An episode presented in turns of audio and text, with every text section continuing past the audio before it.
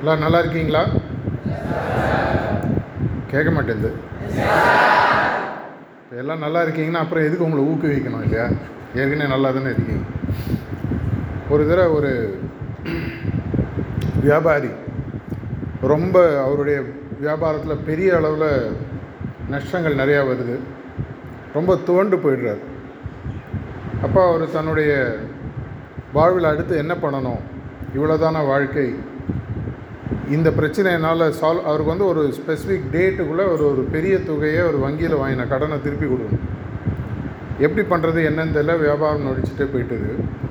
அவர் மனசில் சரி இனிமேல் பிரயோஜனம் இல்லை மேபி வாழ்க்கையை முடிச்சுக்கலாம் அப்படின்னு நினச்சிட்டு ஒரு பூங்கா வழியாக போகிறார் இந்த பூங்காவில் ஒரு நல்லா டீசெண்டாக ட்ரெஸ் பண்ணி ஒரு மனிதர் உட்காந்துருக்காரு வயதான மனிதர். அவர் பக்கத்தில் போய் உட்காந்து யோசிச்சுட்ருக்காரு என்ன பண்ணுறதுன்னு அவர் இவர் பார்த்துக்காரு என்னங்க உங்கள் முகத்தில் ஒரே பிரச்சனையாக இருக்குது ஆமாம் இது மாதிரி ஆயிடுச்சு. கவலைப்படாதீங்கன்னு சொல்லிட்டு ஒரு எவ்வளோ உங்களுக்கு வேணும்? எனக்கு இருபத்தஞ்சி லட்ச ரூபா இருந்தேன்னா என் பிரச்சனை சால்வ் ஆகிடும் அவர் பாக்கெட்லேருந்து ஒரு காசோலையை எடுத்து இருபத்தஞ்சி லட்சம்னு போட்டு தேதி போடாமல் அவர் கையில் கொடுத்துட்டு இதை நீங்கள் இப்போ யூஸ் பண்ணாதீங்க. இதை நீங்கள் கையில் வச்சுக்கோங்க. இதை போய் நீங்கள் பேங்க்கில் காட்டுங்க. இதை வச்சு உங்களுக்கு அவங்க கொஞ்ச நாள் டைம் கொடுப்பாங்க. அதுக்குள்ளே எல்லாம் சரியாயிடும். அது பார்த்தோன்னே அவர் ஒரே ஒரு பெரிய இதாக இருக்குது. நம்பிக்கை வருது. ஸோ அந்த செக் எடுத்துன்னு போயிட்டு பேங்க்கில் சொல்கிறாரு எனக்கு ஒரு இடத்துல அமௌண்ட் வந்துடுச்சு எனக்கு கொஞ்ச நாள் எக்ஸ்ட்ரா டைம் கொடுங்க. பேங்க்லேயும் சரிப்பா யாரோ கொடுத்துருக்காங்கன்னு சொல்கிறேன்னு சொல்லிட்டு அதுக்கப்புறம் திரும்பி அவர் தன்னுடைய வியாபாரத்தில் முழு நம்பிக்கையுடன் முழு முயற்சியுடன் இறங்குறாரு. இறங்கி கொஞ்ச நாள் எல்லா பிரச்சனையும் சால்வ் ஆகி ஒரு ஒரு வருஷம் ரெண்டு வருஷம் கழித்து நல்லா வியாபாரத்தில் பெரிய வெற்றிக்கு வந்துடுறாரு. வந்ததுக்கப்புறமா அவர் வந்து இந்த மனிதர் ஞாபகம் வருது. இந்த செக்கை நான் யூஸே பண்ணல. இருந்தாலும் இந்த செக்கை நான் போய் அவர்கிட்ட காமிச்சு அவர்கிட்ட நன்றி சொல்லிட்டு வரணும் அப்படின்னு சொல்லிவிட்டு அந்த பூங்காவில் போய் தேடுறாரு. ஏன்னா அவர் எங்கேருந்து வந்தாருன்னு இவருக்கு தெரியல. இந்த பூங்காவில் போய் தேடுறாரு. அங்கே யாரோ ஒரு வயசானவங்க ஒருத்தர் உட்காந்துருக்காங்க இப்படி இப்படி போயிட்டு வந்தோன்னே என்னங்க? இங்கே எப்போ ஒருத்தர் டெய்லி உட்காருவார் ஆமாம் இங்கே தான் உட்காந்துருப்பார் என்ன விஷயம்? அவர் எனக்கு பார்க்கணும். அப்படிங்களா? அப்படின்னு சொல்லிட்டு இதாங்க அவருடைய அட்ரஸ் அப்படின்னு சொல்கிறோம் அவங்க வீட்டுக்கு போகிறாரு வீட்டுக்கு போனால் அங்கே ஒரு பெரிய ஒரு ஃபோட்டோ மாட்டி மாலை போட்டிருக்கு அவர் இறந்துடுறார். அவங்க வீட்டில் பார்த்து சொல்கிறாங்க இவர் எனக்கு ரொம்ப உதவி பண்ணவர். இவரை பார்த்து நான் சொல்லணும்னு நினச்சேன். ஓ உங்களுக்கு ஒரு காசு சொல்ல கொடுத்தாரா? உங்களுக்கு எப்படிங்க தெரியும்? இல்லை அவர் ஆக்சுவலாக ஒரு மனநிலை குன்றிய மனிதர் அவர். ஆனால் ஒரு காலத்தில் நல்லா வாழ்ந்தவர். யாரை பார்த்தாலும் ஆட்டோமேட்டிக்காக கேட்டு ஒரு காசோலை எழுதி கொடுத்துருவாரு.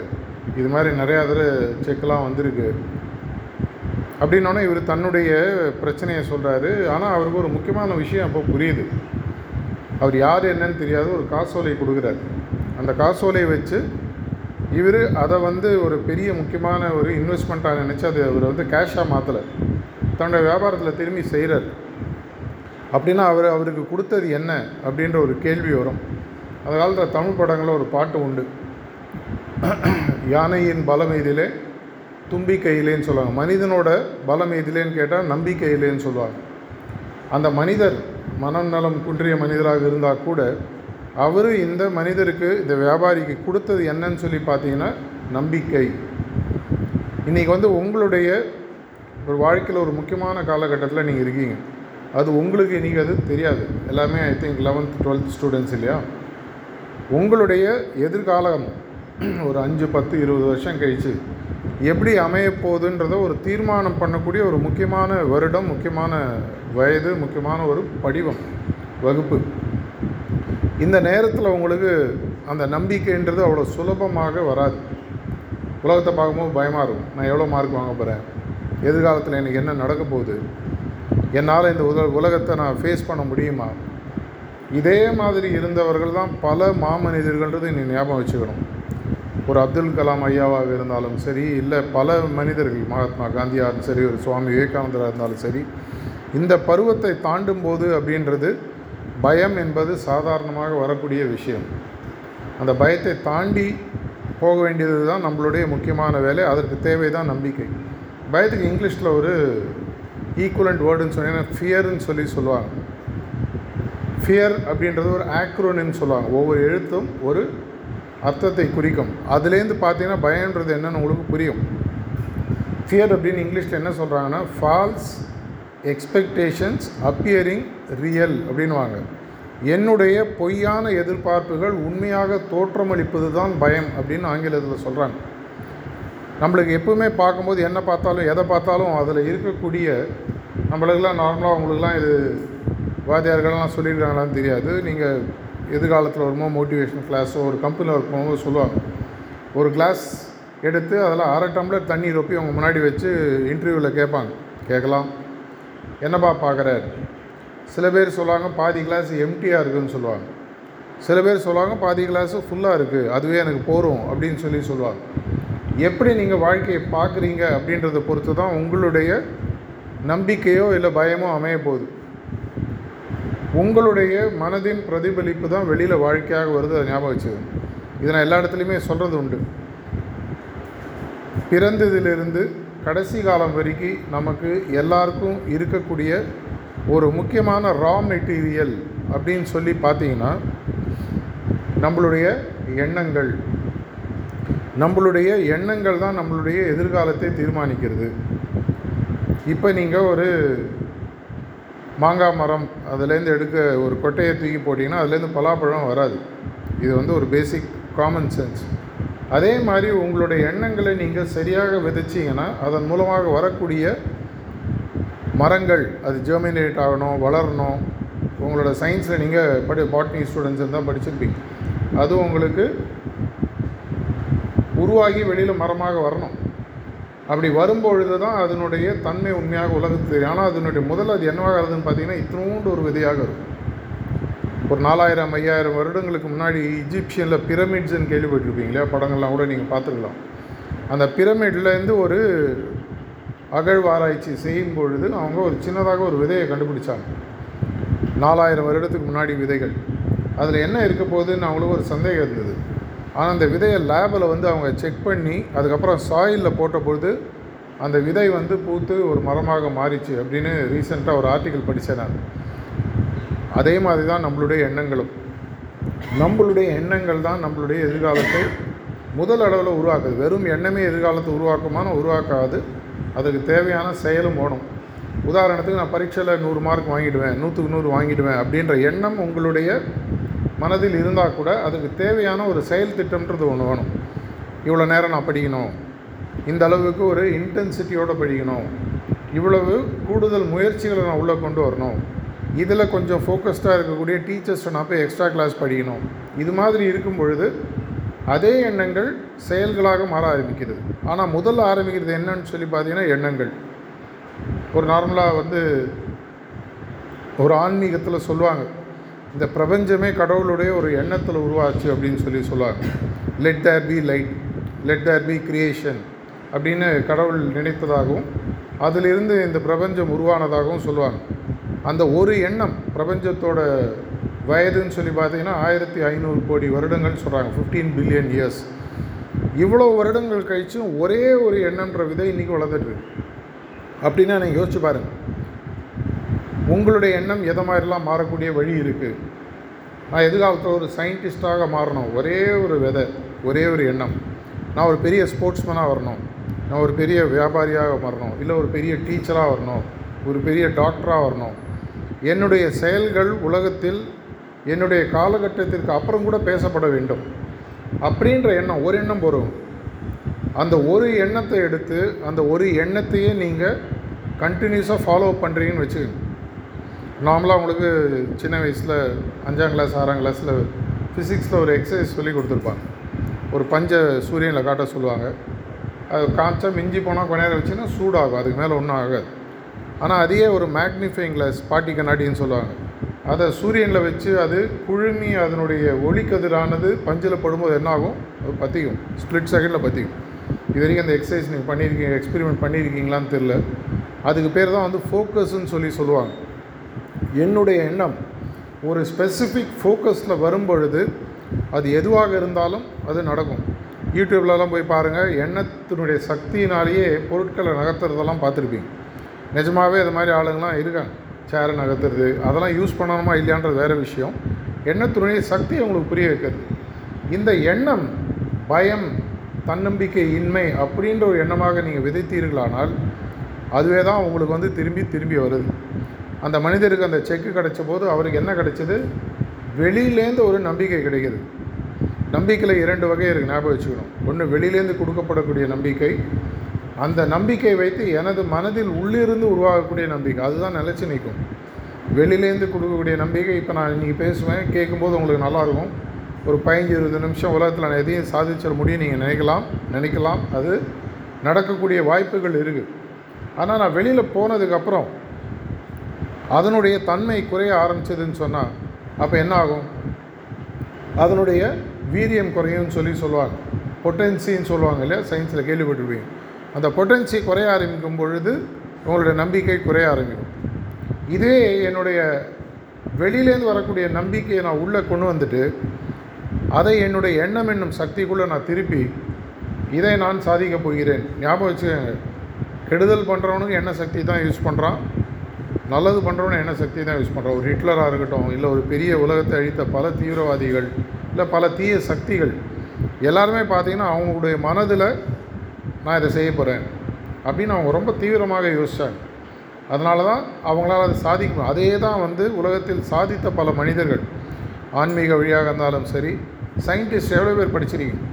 இன்றைக்கி இந்த அறையில் நீங்கள் இப்படி ஒரு சுற்றி பார்த்தீங்கன்னா இந்த அறையில் இருக்கக்கூடிய பல பொருட்கள் ஒரு எண்பது நூறு வருஷத்துக்கு மேலே கிடையாது. அதுக்கப்புறம் வந்த விஷயங்கள். இதெல்லாமே என்னென்னு பார்த்தீங்கன்னா இன்வென்ஷன்ஸ்னு சொல்லி சொல்லுவாங்க இல்லை டிஸ்கவரி யாரோ ஒருத்தர் நான் ஏதாவது புதுசாக சாதிக்கணுன்ற ஒரு எண்ணத்தை தொடர்ச்சியாக பிடித்து அதன் மூலமாக சாதித்த விஷயங்கள் தான் எலக்ட்ரிசிட்டி எலக்ட்ரிசிட்டி மூலமாக ஒர்க் பண்ணக்கூடிய இந்த ஃபேனாக இருக்கட்டும் இந்த மைக்காக இருக்கட்டும் இந்த ஸ்பீக்கர்ஸாக இருக்கட்டும் இது எல்லாமே யாருடைய எண்ணத்திலிருந்து வந்தது? பேர் தெரியுமா அவரோட பேர்? தாமஸ் ஆல்வா எடிசன் சொல்லி சொல்லுவாங்க. போய் படித்து பாருங்கள் தாமஸ் ஆல்வா எடிசனுடைய வாழ்க்கையில் கிட்டத்தட்ட ஆயிரம் விஷயங்களுக்கு மேலே அவர் கண்டுபிடிச்சிருக்காரு பொருட்கள். இனி வாழ்க்கையில் நீங்கள் யூஸ் பண்ணுற எல்லா பொருளையுமே ஒம்பது பத்தில் ஒம்பது விஷயங்கள் எடிசன் கண்டுபிடிச்ச பொருளாகவோ அதனுடைய டெரிவேட்டிவாக தான் இருக்கும். ஆனால் இதே எடிசன் அவருடைய வாழ்க்கையில் என்ன நடந்தது நீங்கள் ஒரு கதையை கேட்டிருக்கீங்களான்னு தெரியாது. ஒரு முறை அவர் நிறைய விஷயங்களை கண்டுபிடிச்சி தன்னுடைய லேபில் வச்சுட்டு படுக்க போகிறாரு நைட்டோட லேப் எரிஞ்சிடுச்சு. கர்த்தால வந்து பார்க்குறாரு லேபில் ஒன்றுமே இல்லை. எல்லாமே எரிஞ்சு போயிருக்கு. கண்டுபிடிச்ச விஷயங்கள் ரெக்கார்ட்ஸ் அதுக்கான டீட்டெயில்ஸ் அந்த எக்ஸ்பெரிமெண்ட் பண்ணது. எல்லாருமே தோண்டு போயிட்டாங்க. கூட இருக்க லேப் அசிஸ்டன்ஸ் எல்லாருமே தோண்டு போயிட்டு என்னங்க எல்லாமே போயிடுச்சு. நல்லதுப்பா என்னுடைய தவறுகளும் அதோடு போயிடுச்சு நம்ம ஃப்ரெஷ்ஷாக ஆரம்பிக்கலாம்னு சொல்கிறார் அதுக்கப்புறம் அவர் கண்டுபிடிச்ச கண்டுபிடிப்புகள் தான் பல பெரிய கண்டுபிடிப்புகள். இதே மாதிரி பல்பு கண்டுபிடிக்கிறார். பல்பு கண்டுபிடிக்கிறது கிட்டத்தட்ட ஒரு ஆயிரம் தரைக்கு மேலே முயற்சிகள் செய்கிறார் ஃபைனலாக ஆயிரம் முயற்சிகளுக்கு அதுக்கப்புறம் கண்டுபிடிக்கிறாரு. அந்த பல்பை டெமான்ஸ்ட்ரேட் பண்ணும்போது ப்ரெஸ்லேருந்து ஒரு கேள்வி கேட்குறாங்க மிஸ்டர் எடிசன் நீங்கள் இதை வந்து தொள்ளாயிரத்தி தொண்ணூற்றொம்பது முறை உங்களால் கண்டுபிடிக்க முடியலையே. அதை பற்றி என்ன நினைக்கிறீங்க? அப்படின்னு கேட்டபோது அவர் அழகான ஒரு பதில் சொல்கிறார் தொள்ளாயிரத்தி தொண்ணூற்றொம்பது முறை பல்பு எப்படி பண்ணக்கூடாதுன்னு நான் கற்றுக்கிட்டேன் அவருடைய திங்கிங் பாருங்கள் நம்மளாக இருந்தால் தோண்டு போயிடும். ஐயோ எனக்கு பரீட்சையில் மார்க் வரலையே. நான் சரியாக எழுதலையே. இது ஒன்று ஞாபகம் வச்சுக்கோங்க. நீங்கள் கண்டிப்பாக எல்லாம் நல்லா எழுதுவீங்க நல்லா பாஸ் ஆவீங்க. நீங்கள் நினச்ச அளவு மார்க் வரலனா கூட வாழ்க்கைன்றது பன்னெண்டாம் கிளாஸோடு முடியறது அல்ல. வாழ்க்கைன்றது தொடர்ச்சியாக போயிட்டே இருக்கு. ஒவ்வொரு புதுசாக சவால்கள். நான் ஜோக்காக எல்லாத்தையுமே சொல்கிறது நீங்கள் பன்னெண்டாம் கிளாஸ் படிப்பீங்க கிராஜுவேஷன் படிப்பீங்க எல்லாத்தையும் முடிச்சு ஒரு வேலைக்காக ஒரு ஹெச்ஆர் இன்டர்வியூவில் போய் உட்காருவீங்க ஃபைனலாக எந்த கேள்வி உங்கள் எதிர்காலத்தை தீர்மானிக்கிறது தெரியுமா உங்களுக்கு? எவ்வளோப்பா சம்பளம் ஆகணும் இன்றைக்கி உங்களுக்கு சொன்னால் அதனுடைய கஷ்டம் புரியாது. நான் நிறைய ஆயிரக்கணக்கான ஹெச்ஆர் மேனேஜர்ஸ்க்கெலாம் நான் இன்டர்வியூ நான் உங்களுக்கு சொல்லிக் கொடுத்துருக்கேன் எப்படி இன்டர்வியூ பண்ணுவேன் ஒரே கேள்வியில் எதிர்க்க உட்காந்துருக்கோம் அதோட அப்படியே காலியாகிடும் எவ்வளோப்பா சம்பளம் அவன் அவன் எவ்வளோ அமௌண்ட்டு சொன்னாலும் அது ரொம்ப ஜாஸ்தின்னுவான் அவன் எவ்வளோ படித்தான் எவ்வளோ கஷ்டப்பட்டான் நான் ப்ளஸ் டூவில் இவ்வளோ மார்க் வாங்கினேன்னு கிராஜுவேஷனில் இவ்வளோ எஃபர்ட்ஸ் போட்டேன்னு நைட்டு பன்னெண்டு ஒரு மணி வரைக்கும் எங்கள் அம்மா டீ போட்டு கொடுத்து படிக்க வச்சேனே கடைசியில் ஒரு கேள்வியில் என்ன முடிச்சிட்டானே இது வரும். அதனால் ஒன்று ஞாபகம் வச்சுங்க வாழ்க்கை என்பது பன்னெண்டாம் கிளாஸில் ஆரம்பிக்குதோ இல்லையோ கண்டிப்பாக பன்னெண்டாம் கிளாஸில் முடியறதில்ல எடிசன் மாதிரி பல தவறுகள் நம்ம வாழ்க்கையில் நடக்கும். பர்ஃபெக்டாக லைஃப்பை வாழ்ந்தவங்க யாருமே கிடையாது. இன்ஃபேக்ட் ஜோக்காக சொல்லுவாங்க பர்ஃபெக்டாக லைஃப்பை வாழ்ந்தாங்க இரண்டு வகைன்னு ஒன்று அந்த ஆள் இல்லை அந்த ஆள் செத்துட்டான். வாழ்க்கையை வாழறவங்க யாருமே வந்து பர்ஃபெக்டாக வாழ ஏதாவது ஒரு தவறுகள் நடக்கும். வரும்போது பாதையில் ஏதாவது ஒரு தவறு நடக்கும் மாற்றி செய்வோம். இப்போ உங்கள் டீச்சர்ஸே எடுத்துக்காங்க அவங்களுக்கு கிளாஸ் எடுக்கிறாங்க. அதனால் அவங்களோட கிளாஸ் எல்லாமே பர்ஃபெக்டாக இருக்கு. இல்லை சில சமயம் நான் எவ்வளோ டீச்சர்ஸ்க்கு நான் வந்து ஃபேக்கல்ட்டி டெவலப்மெண்ட் ப்ரோக்ராம் பண்ணுறோம் ரூமில் போயிட்டு அவங்க திரும்பி படிப்பாங்க. நெக்ஸ்ட் கிளாஸில் இதோட பெட்டராக எப்படி எடுக்கணும்? ஜப்ப ஜப்பானீஸில் பார்த்தீங்கன்னா கைசன் ஒரு வார்த்தை உண்டு. கண்டினியூஸ் இம்ப்ரூவ்மெண்ட்டுன்னுவாங்க எதை நீங்கள் இப்போ செஞ்சாலும் இப்போ நீங்கள் செய்வதை விட பெட்டராக செய்வதற்கு ஒரு வழி இருக்குது இது ஜாப்பனீஸினுடைய பேசிக் ப்ரொடக்ஷன் ஃபிலாசபின்னு சொல்லி சொல்லுவாங்க. எந்த பொருளை நீங்கள் செய்தாலும் எந்த செயலை நீங்கள் செய்தாலும் இப்போ நீங்கள் அந்த பொருளையோ செயலையோ செய்யும் விதத்தை விட இதை விட அருமையாக இதை விட பெட்டராக பண்ணுவதற்கு ஒரு வழி இருக்குது இது ஆக்சுவலாக உண்மை. அப்படி இல்லைன்னு சொன்னால் உலகத்தில் தோன்றிய பல மாற்றங்கள் தோன்றியிருக்காது கற்காலத்தில் மனிதன் சக்கரம்னு சொல்லுவாங்க இல்லையா வீல். அந்த வீல் கண்டுபிடிக்கிறதுக்கு முன்னாடி பல மாற்றங்கள் பல புது விஷயங்கள் நடக்கவே இல்லை. நம்மளுடைய விவசாயன்ற ஒரு விஷயம் நல்லா நடக்க ஆரம்பிச்சது. முக்கியமான காரணமே பார்த்திங்கன்னா அந்த சக்கரத்தை கண்டுபிடிச்சது. அந்த சக்கரத்தை கண்டுபிடிக்கிறதுக்கு முன்னாடி மனிதன் வாழ்ந்த வாழ்க்கை இன்றைக்கி நம்ம வாழறோமானா இல்லை. ஆனால் அந்த சக்கரத்தை கண்டுபிடிச்சதுக்கப்புறமும் அந்த சக்கரத்தின் மூலமாக வந்த பல பொருட்கள் அது ஒரு மாட்டு வண்டியாக இருக்கட்டும் விமானத்தின் சக்கரமாக இருக்கட்டும் இல்லை ஒரு சின்ன ஒரு உங்களுக்கு வந்து இது புள்ளின்னு சொல்லுவாங்களா அதில் வரக்கூடிய சின்ன பல் வச்ச சக்கரங்களாக இருக்கட்டும் எதை எடுத்து பார்த்தாலும் கியர் சிஸ்டம் சொல்லலாம் ஆட்டோமொபைல் எல்லாமே சக்கரத்தை பேஸ் பண்ணியிருக்கும். ஆனால் அந்த ஒரு கண்டுபிடிப்பு எவ்வளோ விஷயங்களை மாற்றிருக்குன்னு பாருங்கள் ஆனால் அதை கண்டுபிடிப்பதற்கு எவ்வளோ கஷ்டப்பட்டுருக்கணும் அந்த ஆள் இல்லை பல பேர்கள் கண்டுபிடிச்சு ஃபைனலாக ஒருத்தருடைய கல்மினேஷன் அந்த எஃபர்ட்ஸ் இதே மாதிரி உங்களுடைய வாழ்க்கையை நீங்கள் எதிர்கொள்ளும் பொழுது சிறு சிறு தவறுகள் சிறு சிறு சங்கடங்கள் எப்பவுமே நான் ஆங்கிலத்தில் ஒரு அழகான ஒரு ஸ்டேட்மெண்ட் உண்டு. Failure is not fatal success is not ஃபைனல்னு சொல்லி சொல்லுவாங்க. வெற்றி என்பது நிரந்தரம் அல்ல தோல்வி என்பது இறுதி அல்லன்னு சொல்லி சொல்லுவாங்க. நான் வெற்றி அடைஞ்சிட்டேன் அப்படின்ட்டு பார்த்தீங்கன்னா அடுத்த மேட்ச்சில் ஜீரோ அடிப்பாங்க. இப்போ இந்தியாவில் இருக்கிற பல கிரிக்கெட்டர்ஸ் பாருங்கள் மூணு நாலு வருஷத்துக்கு முன்னாடி அருமையாக ஸ்கோர் அடித்தவங்க நிறைய பேர் இங்கே அடிக்காமல் இருக்காங்க. அப்போ இன்றைக்கி அடிச்சிருந்தாங்கன்னா இன்றைக்கி அடிக்கணும் இல்லையா? அப்போ இன்றைக்கி நிறைய பேர் ஃபெயிலியர் ஆனவங்களாம் இன்றைக்கி சக்ஸஸாக இருக்காங்க. அது என்றைக்குமே பார்த்தீங்கன்னா ஒரு சைக்கிள் மாதிரி நடக்கும். மேலே போகிறது கீழே போகிறது ஓடமும் ஒரு நாள் வண்டியில் ஏறும் அப்படின்னு சொல்லி தமிழில் ஒரு பழமொழி இருக்குது இந்த எண்ணம் உங்களுக்கு தெளிவாக வந்துடுச்சுன்னா இதனால் நீங்கள் தோல்வியை நோக்கியோ இல்லை குறைவாக மதிப்பெண்கள் பெறுவதை நோக்கியோ இல்லை வாழ்க்கையில் உங்களுடைய திறமையை விட கம்மியாக நீங்கள் வெற்றி பெறணுன்றதுக்காக உழைக்க நான் சொல்ல ஒன்று ஞாபகம் வச்சுக்கோங்க என்னுடைய எண்ணம் சிறந்ததாக இருக்கும் பொழுது அப்துல் கலாம் ஐயா ட்ரீமை பற்றி அழகாக சொல்லியிருக்காரு. கனவு என்பது தூக்கத்தில் வருவதல்ல கனவு என்பது உங்களை தூங்க விடாமல் செய்வது அப்படின்னு சொல்லி சொல்கிறார் எனக்கு ஒரு பெரிய கனவு ஒன்று உலகத்தை மாற்றியவர்கள் எல்லாருமே பார்த்தீங்கன்னா அவங்க மனசில் ஒரு பெரிய கனவு இருக்குது இப்போ எங்களுக்கு ஒரு கனவு உலகத்தில் இருக்கிற அனைவரையும் ஒரு நல்ல மனிதர்களாக இப்போ இருக்கிறத விட இன்னும் திறம்பட உங்கள் பிரின்சிபல் இன்ட்ரடியூஸ் பண்ணும்போது சொன்னார். இப்போ இருக்கிறதோட நீங்கள் இன்னும் திறம்பட்ட இன்னும் மனதில் பெரிய இருக்கக்கூடிய மனிதராக மாறணும் அப்படின்னு சொல்லி. அதை மாதிரி மாற்ற வேண்டும் அப்படின்றது தான் எங்களுடைய ஆர்ட்ஃபுல்னஸ் பயிற்சியோட முக்கியமான ஒரு ஒரு ஒரு குறிக்கோள்னு சொல்லி வச்சுக்கோங்க.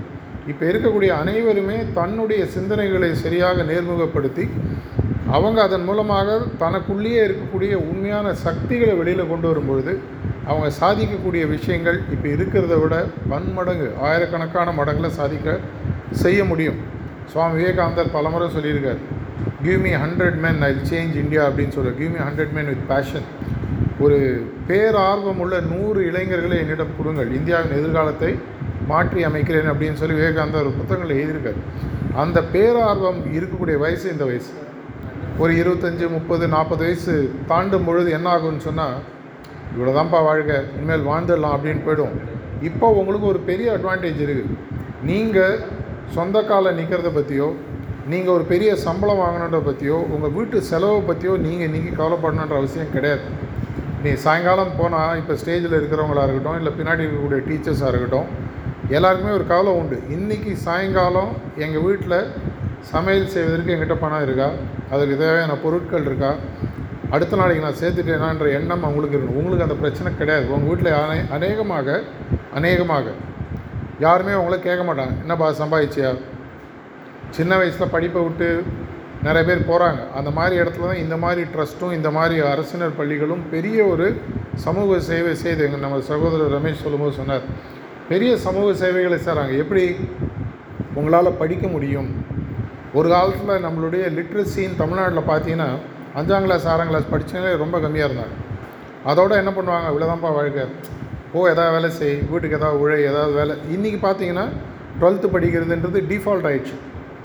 லிட்ரஸி நம்மளது இன்னும் ஹண்ட்ரட் பர்சன்ட் வரல.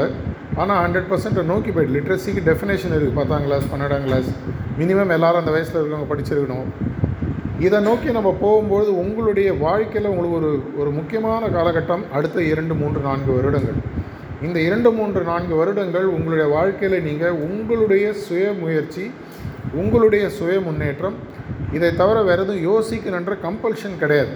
ஆனால் டிராஃபிக் டைவர்ஷன் ஆகிறது உங்கள் கையில் தான் இருக்குது ஞாபகம் வச்சுக்கோங்க. ஏன்னா இந்த வயசுன்றது வந்து தமிழில் வந்து விடலை பருவம்னு சொல்லி சொல்லுவாங்க. எதை பார்த்தாலும் நல்லாயிருக்கும் நல்லதாக இருந்தாலும் நல்லாயிருக்கும் கெட்டதுன்னு தெரியாமல் அதுவும் நல்லதாக தான் இருக்கும். அந்த வயசு இது. ஆட்டோமேட்டிக்காக நீங்கள் உங்களுடைய சிந்தனைகளை நேர்படுத்தும் பொழுது எது எனக்கு தேவை எது எனக்கு தேவையில்லை இந்த பயம் எனக்கு தேவையா? ரேஷ்னல் ஃபியர்னு சொல்லுவாங்க. இர்ரேஷ்னல் ஃபியர்னு சொல்லுவாங்க. ஃபியரை வந்து லாஜிக்காக மாற்றிட்டோன்னா அது ரேஷ்னல் ஆகிடும் இப்போ இருட்டில் ஒரு சத்தம் கேட்குது எனக்கு அந்த சத்தம் எங்கேருந்து வருதுன்ற சயின்ஸ் புரிஞ்சிடுச்சுன்னா எனக்கு அது லா லாஜிக்கல் ஃபியராக மாறிடும். இல்லை அது வேற ஒரு பேய் கத்துதோ ஒரு பூதமாக இருக்குமோ எதோ ஏதாவது ஒரு பிரச்சனையாக இருக்குமோ சின்ன வயசில் உங்களை பயமுறுத்துறதுக்காக சொல்லி வைப்பாங்க. அந்த காலத்தில் பட்டுக்கோட்டை கல்யாண சிந்தன பாட்டு இருக்கு இல்லையா? சின்ன வயசில் என்ன சொல்லுவாங்க?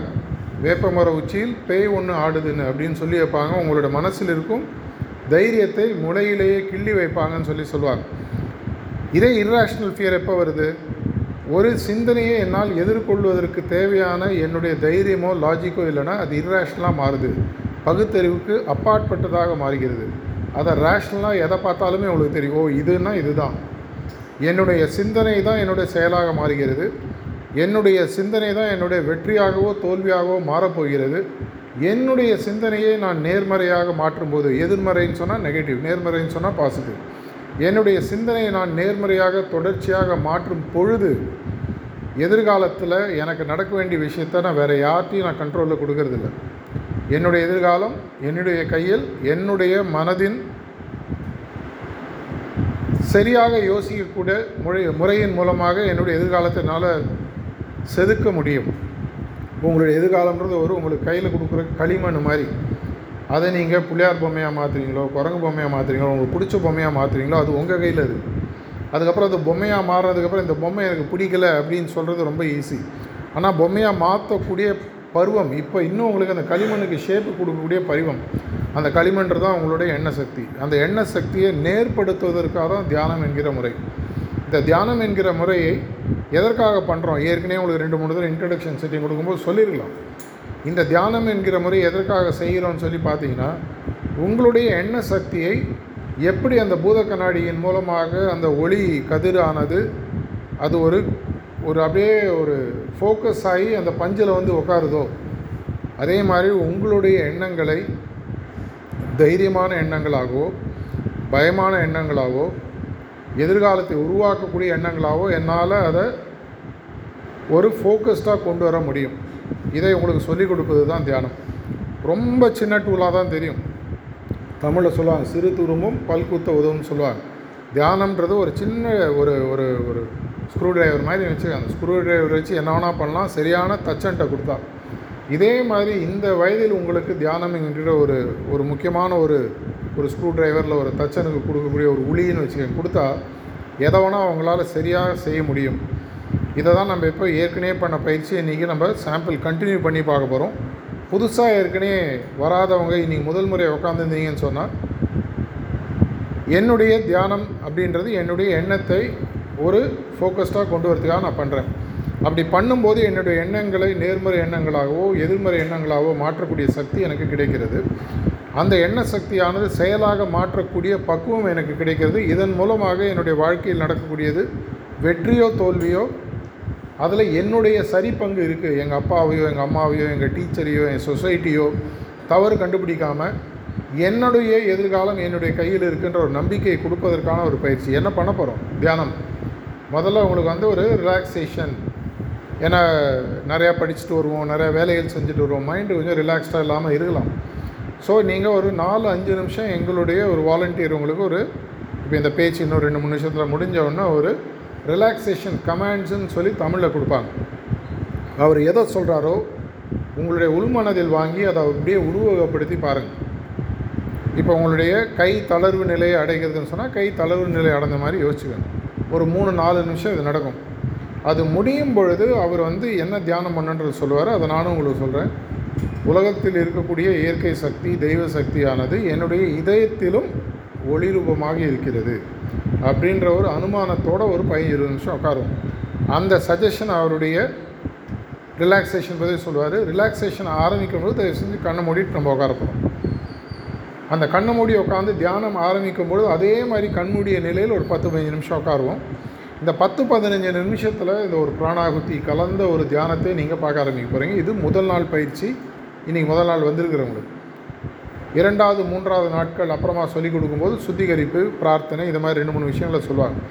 இந்த ஒன்று ரெண்டு மூன்று விஷயங்களை வச்சு தினசரி ஒரு அரை மணி நேரம் என்னுடைய தினசரி நாள்லேருந்து ஒதுக்கி வைக்கும் பொழுது ஆட்டோமேட்டிக்காக உள்ளே வரக்கூடிய பக்குவம் மாறுதல் நீங்கள் பார்க்க ஆரம்பிப்பீங்க. அதற்கான முதல் படிவம் உங்களுடைய வாழ்க்கையில் பிரம்மாண்டமான வெற்றி பெறுவதற்கான வாழ்த்துக்கள். இதற்கு முழுமையான பொறுப்பு முழுமையான அதுக்கு தேவையான ஆயுதங்கள் எல்லாமே உங்கள்கிட்ட இருக்குது அதற்கான முதல் படிவம் இன்னும் பல பல வெற்றிகளை பெற்று எதிர்காலத்தில் பல அப்துல் கலாங்களையும் பல சுவாமி விவேகானந்தர்களையும் பல கிரிக்கெட்டர்ஸ் பல பிஸ்னஸ்மேன் பல எதிர்கால சிந்தனையாளர்களையும் உருவாக்கக்கூடிய ஒரு பள்ளியாக இது மாற வேண்டும் என்ற வாழ்த்துக்களுடனும் பிரார்த்தனையுடன் முடித்துக்கொள்கிறேன் நன்றி வணக்கம்.